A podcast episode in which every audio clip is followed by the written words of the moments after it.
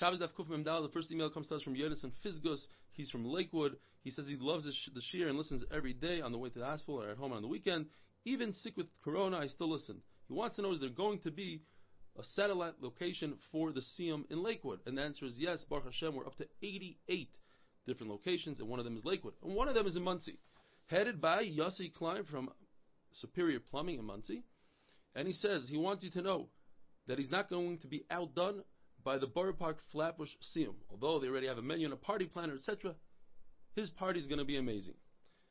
So, if you live in Monsey, check out Yossi Klein from Superior Plumbing. We learned that when it comes to pomegranates and strawberries, it depends. If you designate the strawberries for food and they ooze liquid on Shabbos, you're allowed to drink it, but if you designate it for squeezing and they ooze liquid on Shabbos, it's also to drink. What about the in-between category, stam, parav, undesignated? Says the Gemara Shmuel, according to review, Yehuda, holds that it's considered mashkim. It's considered designated for squeezing and it's also to drink. The big question is, after a six-step question, the Gemara's bottom line is, you see that if you have, says in the Mishnah, if you have grapes and olives in a basket, it says liratzon, if the person has intent that he wants the liquid, then it's assur, it's mikabel tuma. And if it's loyliratzon, if he doesn't have intent, then they are not machshir likabel tuma. They don't have the ability, they're not considered mashkin, they're not considered a beverage, they don't have the power to be, to make fruit mikabel tuma. The question is, the most severe category are grapes and olives. That's what everybody squeezes. Yet you have to have intent. So how come over here when it comes to strawberries you don't have to have intent? Says the Gemara, you didn't understand. When it says it means literally the person said, I don't want those liquids. So when he says he refuses to have these liquids, then they don't have the power of a beverage. But by us we're talking about stam. He doesn't say I don't want it. He just never designated it, and therefore it has the category of liquids to be squeezed, and it's also to drink from on Shabbos. Now let's go through step by step the Mishnah. Another teretz before we go there is that since the olives and the grapes are in a basket and the basket has holes, so initially he knows that he's going to lose these liquids and he's mafker them. When it comes to the strawberries and the pomegranates, he puts them in a regular dish that doesn't lose any liquids and he's not giving up on them. So the Mishnah says, according to Tanna Kamma, human milk has the ability to machshir fruit lekabel toma, even without rutzin, even without intent. When it comes to cow milk, animal milk, you need intent. Says Rabbi Kiva, as you see in the chart, let's make a kal vachomer. Human milk is a beverage only for infants. Adults don't eat human milk.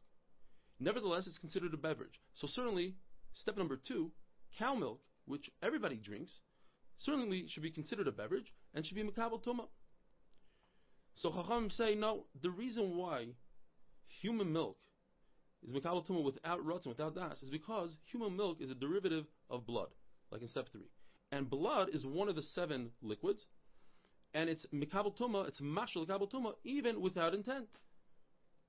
Says Rabbi Kiva, well, wait a minute. Milk is more chomer than blood, as you see in step four. If you take milk, you draw milk for refuah, to heal the animal, so you want that milk, so it's machshel kabotoma. But if you draw blood from an animal for refuah, it's not machshel kabotoma. So you see, milk is more powerful. In other words, it has nothing to do with das, it has nothing to do with ratzon and intent, because in both cases you want the milk, you want the blood, but the milk is what's machsher and the blood isn't. Say chachamim finally, but you see from the fact that if I put olives and grapes in a basket, if I have intent, it's machshel lekabel tuma. If I don't have intent, it's not machshel lekabel tuma. Halacha is that you're allowed to squeeze plums, quinces, and sorb apples, even lechatchila on Shabbos. The issue of squeezing schita is when you separate liquid from a food, but th- this is not considered liquid. Nobody squeezes these fruits, and therefore it's considered food from food, and it's not schita. However, you're not allowed to squeeze a pomegranate because there's a person, Menashe, who used to squeeze. You see that they used to squeeze pomegranates. And the svara is that even Chachamim are going to agree over here that since people don't squeeze these fruit, therefore it's permitted to squeeze them on Shabbos. It's not considered schita. The Gemara tells us that a mikvah, typically, if you put in, introduce three lug of just regular drawn water, you passel the mikvah. But if you introduce something that changes the coloration of the mikvah, even one drop of it passels the mikvah. Therefore, if I squeeze a beet into the mikvah, I passel the mikvah because I changed the color. Now it turned reddish. And the Gemara explains that is because it has to be a liquid. And by me squeezing the beet, I decided I had an intent to make the beet a liquid, even though typically people don't squeeze it. So then why does the Brisa say that if I have intent to squeeze a plum, a quince, sorb apple, it's permitted on Shabbos, but I had intent to squeeze it? The answer is, says Rashi, Rashi explains the whole sugya beautifully, is that because the only reason I squeeze them is to make them sweeter. If so, pomegranates are in the same categories, in the same brisa. Yet it says it's also to squeeze a pomegranate. I'm just squeezing it to make it sweeter. Says the Gemara, because there's one person called Menashe who squeezes pomegranates, now I have to make a gezeira on all the pomegranates in the world. Rav Papa says this is not true. The reason why, when you squeeze a beet into a mikvah, it ruins the mikvah, is because I cannot start a mikvah. I can't use beet juice, borscht, for a mikvah. And therefore, squeezing it into a mikvah passels it. But there are many people, according to Rav Papa, that squeeze pomegranates. And that's why it's also to squeeze a pomegranate on Shabbos.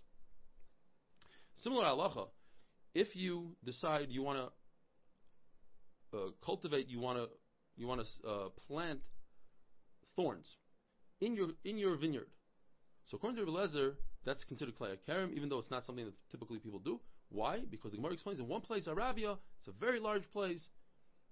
People do that.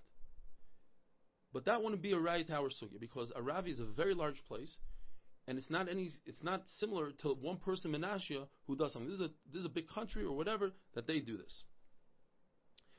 The Gemara tells us there's something called moichal. It's liquid that comes out of olives, and there are three stages. The first stage is clear liquid. Everybody agrees that that's not considered a mashka. And according to Rabbi Yaakov, you don't want it, you don't want it to come out. According to Rabbi Shimon, it's not a mashka. Whatever comes out in the third stage, when you put it into a net and you squeeze it, according to everybody, that's considered a mashka.